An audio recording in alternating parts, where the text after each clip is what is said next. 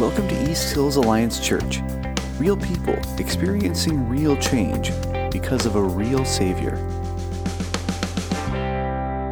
This, this summer, we are uh, reading through the New Testament together. Uh, we started at the beginning of June. Uh, if you've been reading along with us, you know that we got to about the middle of uh, John uh, at this point. If you have not been reading along with us, it is certainly uh, not too late. We're going to finish up the Gospels over the next uh, few days, finish up the book of John. And then we get into the life of the early church um, and a amazing book on just our perspective of God in, in the letter to the Roman church. So those that's all just coming in the next couple of weeks. So not too late at all. Uh, you can find out more on our website um, or grab a bookmark in the back. Um, and uh, begin to follow along that way. And if you do sign up to the website and join us on YouVersion, people are making comments on the reading plan there. We, we are as a church like writing an amazing devotional in the comments on this thing. Uh, so uh, you can, can check that out. Uh, and we said at the beginning of the summer that uh, for the most part this summer, we do have a guest speaker coming later in uh, the summer that you will uh, definitely want to tune in for. Uh, so I don't think they're preaching uh, in our same schedule, but the rest of the summer, we uh, promised you that we are going to be preaching on Sunday from what we just read that week. So we, we read it together and then we come and, and we, we talk some more about it, dig into it a little deeper. We are on week four and I am already breaking my own rules. So, see, we, we did Matthew the first week, and the second week, this guy preached on Mark, and then I, I, covered Luke last week. So I was like, all right, this week is John. Fabulous. I found a chapter in John I'm really excited to, to preach on, and I am looking forward to this. It's, it's going to be great. And then uh, after I chose it, when we went to talk about it as, as a staff and dig into it a little bit deeper, uh, it was pointed out to me that this is actually tomorrow's passage.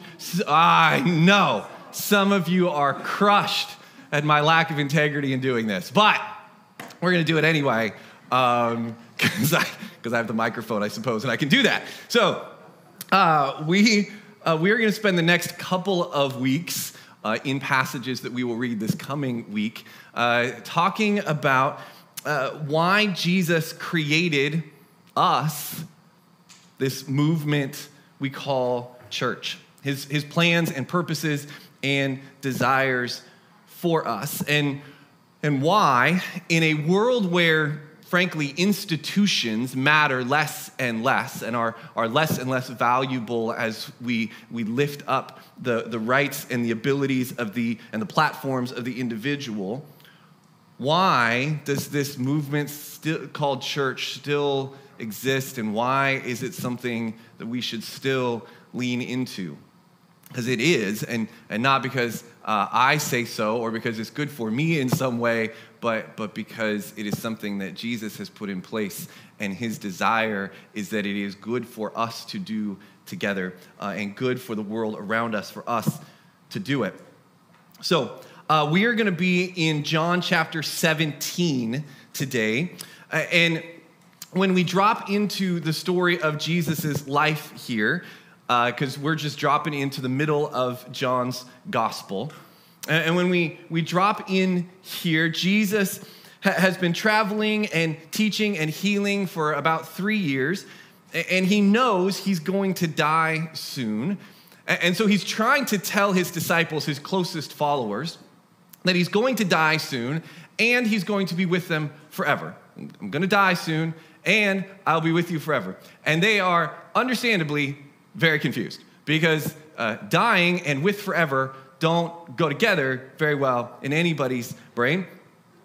Uh, and so John, who was there for, for this, he was one of Jesus' closest followers and is writing his account of Jesus' life. He collects a bunch of these teachings where Jesus is saying, I'm, I'm, going to die, but I'm going to be with you forever. And he talks about this spirit thing that's coming and going to be with them, and all that's very confusing to them. And, and so John kind of collects it all into a speech right in the middle of uh, his gospel account. And at the end of that speech or, or sermon, Jesus decides to close with a prayer.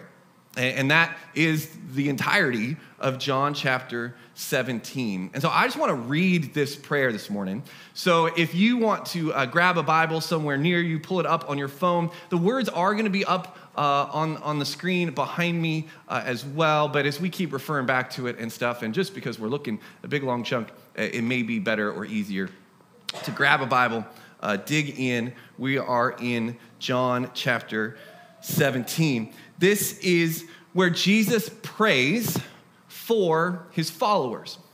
And not just those who are gathered. In fact, he says in the prayer, I'm not just praying this for those who are here, but for anybody who would come after them, anybody who will follow me because of their teaching. In other words, us, you, you and me. That for those of us who have said we want to give our lives to Jesus, that we're so compelled by his story and his truth and his love and his forgiveness, we, we want to follow him. He said, This prayer is for you. So, if you are a Jesus follower, if you believe that he saved you, this prayer is for you.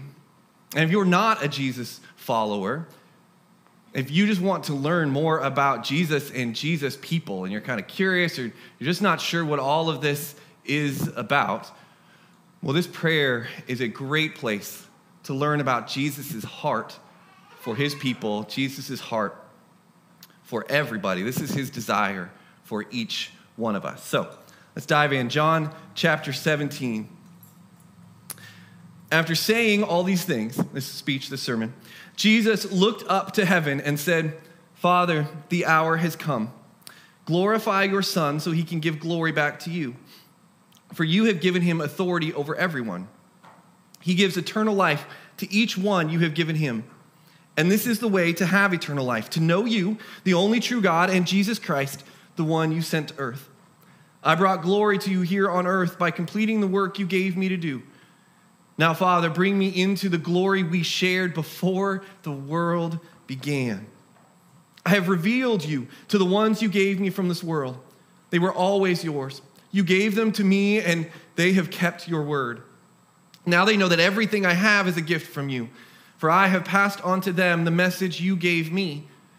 They accepted it and know that I came from you, and they believe you sent me. My prayer is not for the world, but for those you have given me, because they belong to you. All who are mine belong to you, and you have given them to me, so they bring me glory. Now I am departing from the world. They are staying in this world, but I am coming to you.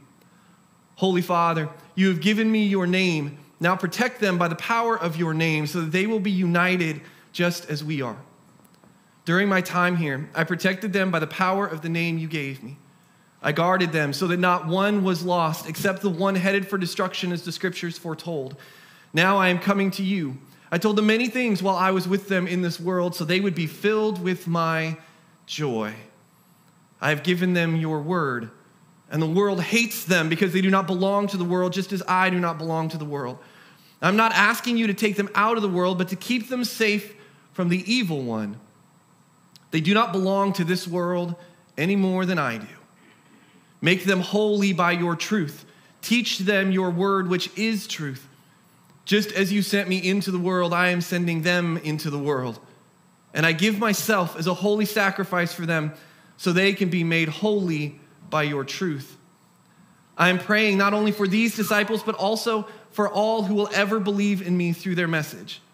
I pray they will all be one just as you and I are one, as you are in me, Father, and I am in you.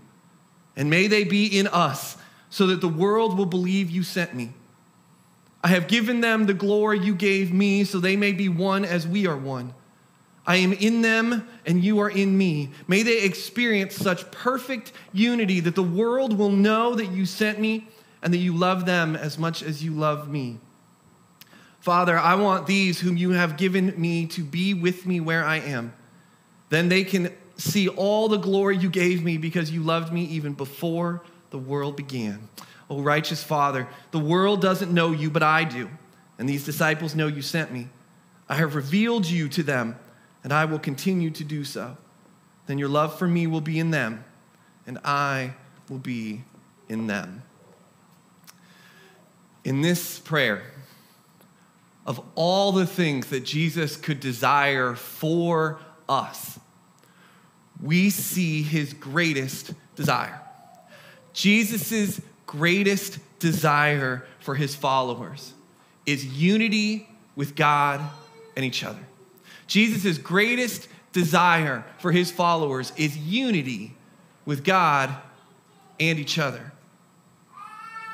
Now he prays. I love that sound. Man, I miss. I don't. I don't miss it at two in the morning, but I, I love that sound. Anyway, that is that's life. Love it. Anyway, uh, Jesus prays for safety from the evil one, but he does not pray they would be taken out of this world. He does not pray even that they would be safe from persecution in the world. If Jesus knows that persecution is coming, and I promise he, he knows, he's been telling them all about it. He, he's been telling them that their life is going to be on the line because they will be hated by the world, as he prays here. That because they're his followers, because they are trying to pattern their life after him and not the world, that persecution will come. And their lives will be on the line. And if he knows this, shouldn't he be praying that they would be kept safe? Shouldn't he be praying for their courage, that they would stand strong in the face of all of that? If Jesus wants more and more people to follow him, shouldn't he be praying that they would feel loved and safe and comfortable so that more people would feel like they want to be on that journey with Him. That's not what He prays for. He prays for unity with God and with each other. Now, he's also not praying for uniformity. And I know we've talked about this before, but, but Jesus prays for unity, not uniformity. Not that everybody would look and talk and act the same. In fact, a, a different author named Luke records Jesus' last words to his disciples as being the exact opposite of uniformity. And, and we find it in Acts chapter 1, verse 8, uh, a little sneak preview of where we're going next week. Acts chapter 1, verse 8, Jesus says this But you will receive power when the Holy Spirit, there's that Spirit again, when the Holy Spirit comes upon you, and you will be my witnesses telling people about me everywhere in Jerusalem, throughout Judea, in Samaria, and to the ends of the earth. If Jesus wanted to make it easy for his people to get along, if his priority is unity, his priority would be that everybody gets along with each other, which is how we think of unity, that, that everybody would be really nice and kind to each other and kind of see everything the same way, and we'd agree on our perspective, well, it would have been much simpler and easier for Jesus to simply claim that he was only here for the Jewish people. He's a Jewish guy. It's what other Jewish people expected that the Messiah that he claimed to be was going to come for the Jewish people, to save the Jewish people. And if he'd come only for the Jewish people, then everybody would have the same worldview. They'd have the same background, the same history. And it would be so much simpler for them to be able to say, well, we, we're all coming from the same cultural place. We all kind of see things the same way. We've got the same stories that we heard growing up. Can't we all just get along? It'd be much, much simpler. But as Jesus knew, he was sending them out under threat of their own lives to share him, to reach people that they had nothing in common with, he prayed for unity. He said, You're going to be historically, culturally, politically, visibly different from the people that you're reaching out to. But you need to stick together. And this is not just a foundational element of the church. This is a foundational element of our faith. If it was this important to Jesus, if it was this important to Jesus, and Jesus is important to us, then unity needs to be as important to us as it is to Jesus. This is as foundational to a Jesus centered life as prayer and scripture and worship. And yes, I thought about that long and hard before I said it out loud. This idea of unity, this pursuit of it, the prioritizing of it. Unity is as important to our faith as worship and prayer and scripture because it's that important to our Savior. This is as important to a Jesus centered life as numbers are to math and the alphabet is to English. It's that foundational. And before you roll your eyes and, and feel like this is just going to be another talk about how we should all get along with each other better and be nicer to each other, and we're all going to hold hands at the end and sing Kumbaya, we're not. We're going to sing the Barney theme song. I love you and you love me and we're a happy family. And just kidding, we're not, we're not going to do that. I promise. I would not, I would not do that to Jesse. Okay, I do some mean things, but not, not that. Before, uh, before you tune out and decide that this is going to be soft and, and gushy, I, I just I want you to hear me say that, that to me, uh, this doesn't feel like a fair expectation for Jesus to have of us. This doesn't feel, I mean, Jesus knows how messed up and broken we are. Jesus knows that we are much happier talking about the messed up brokenness of those people over there than we are dealing with our own messed up brokenness. And yet, I'm sure it is for those reasons that he prays that we would be united. And his prayer reveals the reasons why he believes this is possible and necessary and the truth that we need to recognize to be able to do this. So, in, I guess, in honor of how foundational this is, here are the ABCs of unity. A is for authority, for the authority of Jesus. For the authority of Jesus. We are united and we stay united by putting ourselves under the authority of Jesus. Jesus prayed early on in this Glorify your Son so he can give glory back to you, for you have given him authority over everyone. In another place, another gospel writer named Matthew records Jesus as saying, All authority in heaven and on earth has been given to me. All authority. Jesus must have the ultimate authority in our lives.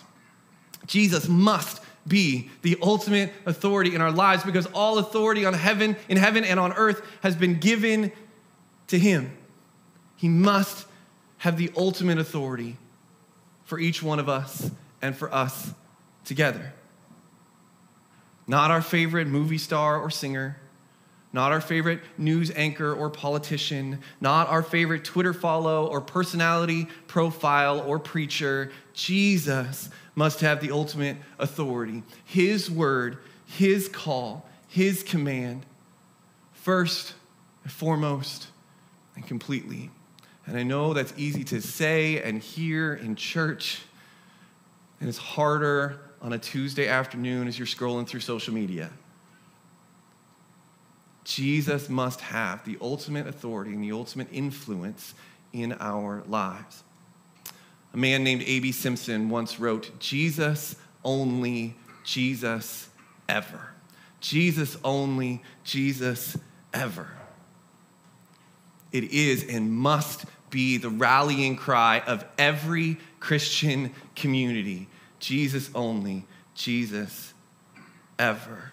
Not just Jesus when I agree with him, or Jesus when he helps me be more of myself, whatever that means, or Jesus when he makes my life better. But Jesus' authority even when I disagree with him or don't like what he says that when we disagree with each other, when we see things differently, when we need to challenge each other, that we come together under the authority of Jesus. And we seek Him together. We follow Him together. We submit to His authority together,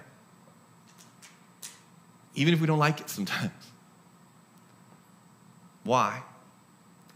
Because B is for belonging. B is for belonging. because we belong to God together. We belong to God together. Jesus prayed, All who are mine belong to you.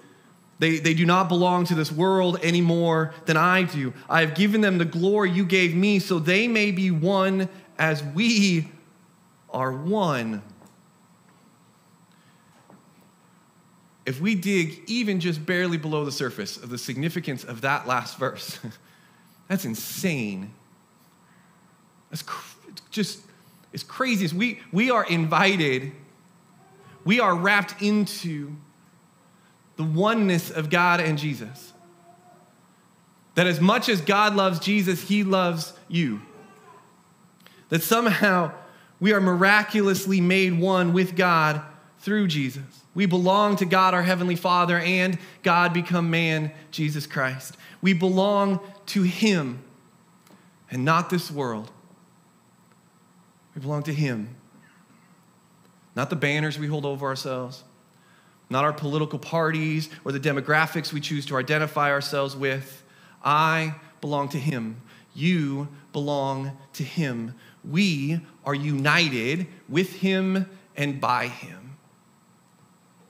We belong to God under the authority of Jesus. And because we belong to Him, we are responsible to and for each other. Because we belong to Him together, we are responsible to and for each other, to care for one another, to love and serve one another. And I don't just mean the people who gather in this room. Jesus' prayer was for all of his followers, for anybody who comes after Jesus, for anybody who is dedicating their lives to following him. Even if we radically disagree with the way they might do ministry or walk that out, or some of their theology, we still at some point have to come together and say, We belong to God together.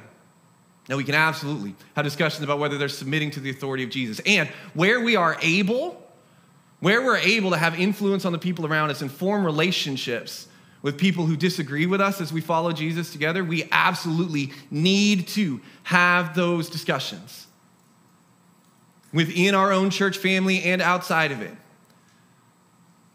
The where we have influence over people who are going a different direction than we believe the authority of Jesus should lead them who've given their lives to Jesus, we need to have those conversations. Where we don't have opportunity to influence, and so all we're doing is standing over here and complaining that, that they're doing things differently than we would do them, we belong to Jesus together. And it is Jesus' desire for us that we would pursue unity because we belong to God together. We come under the authority of Jesus together. We link arms with the people around us who say, Yeah, I'm following Jesus too. And go, Okay, well, he doesn't look like it to me. So let's talk about that. Let's talk about what the authority of Jesus calls us to do. Let's gather together and worship God together. Let's recognize that even on the things we disagree on, we belong to Jesus together. And we are on mission together. We are living this life together. C is for commission. And I don't mean like a sales commission, like when you sell a car. I mean commission in the old churchy word, like the, the Great Commission, like being sent out, being commissioned to go. Like Jesus said, All authority in heaven and on earth has been given to me, so Go and make disciples in the name of the Father, the Son, and Holy Spirit. Like Jesus saying, You will receive power when you receive my spirit. And then you will go be witnesses in Jerusalem and Judea and Samaria and to the ends of the earth. We go together. We are on mission together. Even so even when we are not gathered here together even when we are out in our community, separated from one another, when we go off into our separate workplaces and homes and neighborhoods, we are still on mission together. to help paint a picture of this, I, I want to use a football analogy, and I really do try to stay away from sports analogies because I know not everybody's into them, and I would use one like every week if I didn't try to stay away from them. So, uh, bear with me for this one. And you don't even really need to know a lot about football to get this one. You just need to know that some of the football guys are blocking the other guys, okay? They're just trying to get in their way. That's all you need to know. Okay. Oh, and you need to know that they kind of stand in a line to do it, okay? That, that's it. All right. Picturing? Okay. So, are there questions in the back? No, I'm just kidding. I'm not answering football questions right now. Uh, so, as these, uh, these gentlemen who aren't feeling very gentlemanly stand in a line and try to block the people who are coming at them, the guy at this end of the line, his job is to block this person who is coming at him. Not, not any of those people over there. His job is, is this one right here. And while he's engaged in what he's supposed to do over here, he can't see what the guy on the other end of the line is doing. He has to assume in what he's doing that that guy over there, his teammate over there, is doing his job. And in fact, because he assumes that that guy is doing his job, he knows he needs to do his. Okay. Because if that guy down there does his job and he doesn't do his, well, now they as a team are not moving down the field together. They're not accomplishing the goals they have together. They're, they're not making the impact that they want to have. They're not winning the things that they are supposed to win together. When we are out in the community, we have gathered. We've said we belong to God together. We are coming under the authority of Jesus together. And part of that authority is Jesus said, Go Go and be my witnesses, go and make disciples. As we go out to be witnesses, to shine light in the dark places of our community, the places where God has called us, where Jesus has commissioned you to be light in that particular dark place, in that particular issue, that particular neighborhood, that particular relationship. When we go out separated, I cannot see what you are doing. I don't know if you're shining light. You don't know if I am. But I need to go out and do my job. Shine the light in the places God has called me to do it. Be on the mission that God has called me to so that I can support the fact that you're doing that over there. As we seek together to take the light of Jesus, to be his witness in our community together, to watch the people of our community learn that they are loved by God, they can belong to him, and they can come under his authority, and that that life is good that grace and forgiveness and hope and joy are found in Him and it is good. I need to do my job because I'm trusting that you're doing yours. And I don't want to let you down. If, if you're working to spread light over here, and I'm, you're not called over there. This is your place that God has called you to be. And I, I need you to do your job over here commissioned by Jesus to love and care and serve and sacrifice as he did in these relationships in these places. And I need to do mine over here. We are on mission together. The mission that Jesus has for this community, the mission that Jesus has for this world. That wherever we are called to go, whoever we are called to love, across the world, across the street, across divisions, across the dining room table. We are in places where Jesus has commissioned us, sent us from this place of belonging to Him, coming under His authority to love and serve and be a witness to who He is and to His desires for the world. Another way of thinking about our mission, about why we do this, about why it would be so important to belong to God, to find our identity in Him, to, to let Him transform our lives so that it is clear, not, not just that we've got some behavior change or that I think differently, but that my life is transformed by God and yours could be too. Jesus says that we are sent out to bring glory to God That's why he was sent. He says, I, I, I am sending you. He says, just in his prayer, he says, Father, just as you sent me into the world, I am sending them into the world, and I give myself as a holy sacrifice for them so they can be made holy by your truth. Made holy, like be, be set apart, where we don't look like the rest of the world, where something in us has been transformed. Why do we do that? Back to the very beginning of his prayer. He says, Father, the hour has come. Glorify your Son so he can give glory back to you. Later, he says that we belong to God. He says, All who are mine belong to you, and you have been given to me, so they bring me glory. We come together to give God glory. Give God glory. Now, uh, a thought has been rattling around in my brain for the last couple of weeks, and so I'm going to uh, give Sky credit for this. So if it's heretical, you can blame him. Um, just kidding. Uh, this uh, this has changed the way that I think about this word glory um, in I think really powerful ways. We're going to dig more into this uh, next week. As we talked about this and why we're sent out and, and the glory to God that we are called to give, Sky pointed out that we cannot make God more than who he is. We, we can't somehow make him bigger or more important. That, that if God is all powerful and all knowing, if God is everywhere, we can't somehow make him bigger. We can't glorify him or, or lift him up in some way that makes him more important or larger. God is all of that already. That when we're giving glory to God, what we are doing is we are revealing who God already is.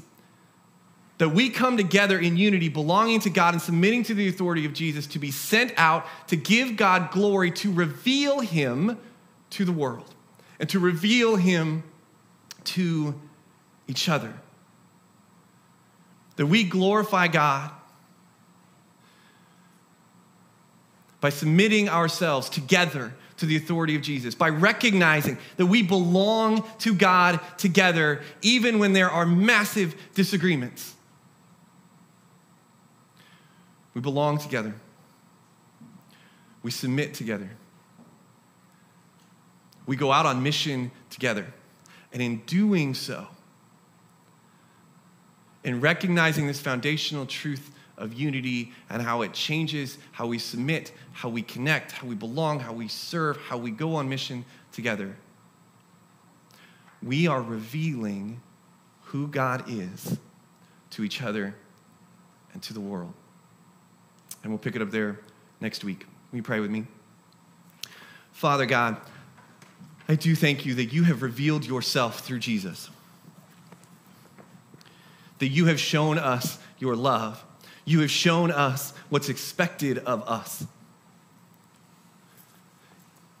God, there are so many things that we would like to raise up over ourselves as our identity and our banner to say, This is who I am and this is what I believe. And everybody who, who agrees with me, get in line with me, and we're going to go.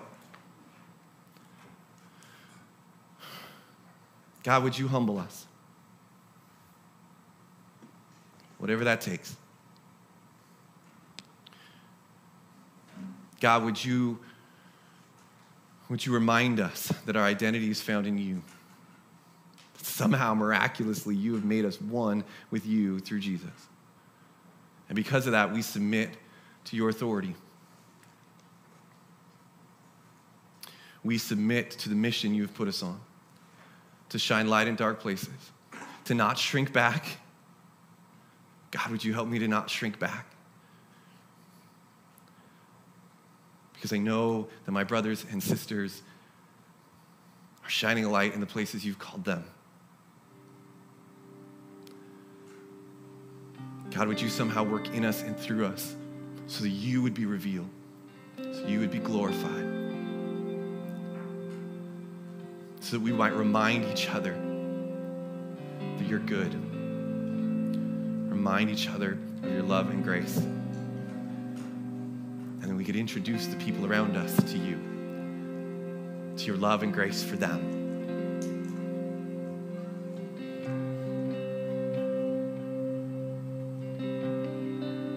Would you shine through us? Shine in the dark places in us that make us hold back. Bring, bring things out of the shadows. And would you shine through us in the world around us? That as Jesus prayed, that the world would know that you sent him and that he reveals you and your love to us. We pray in Jesus' name.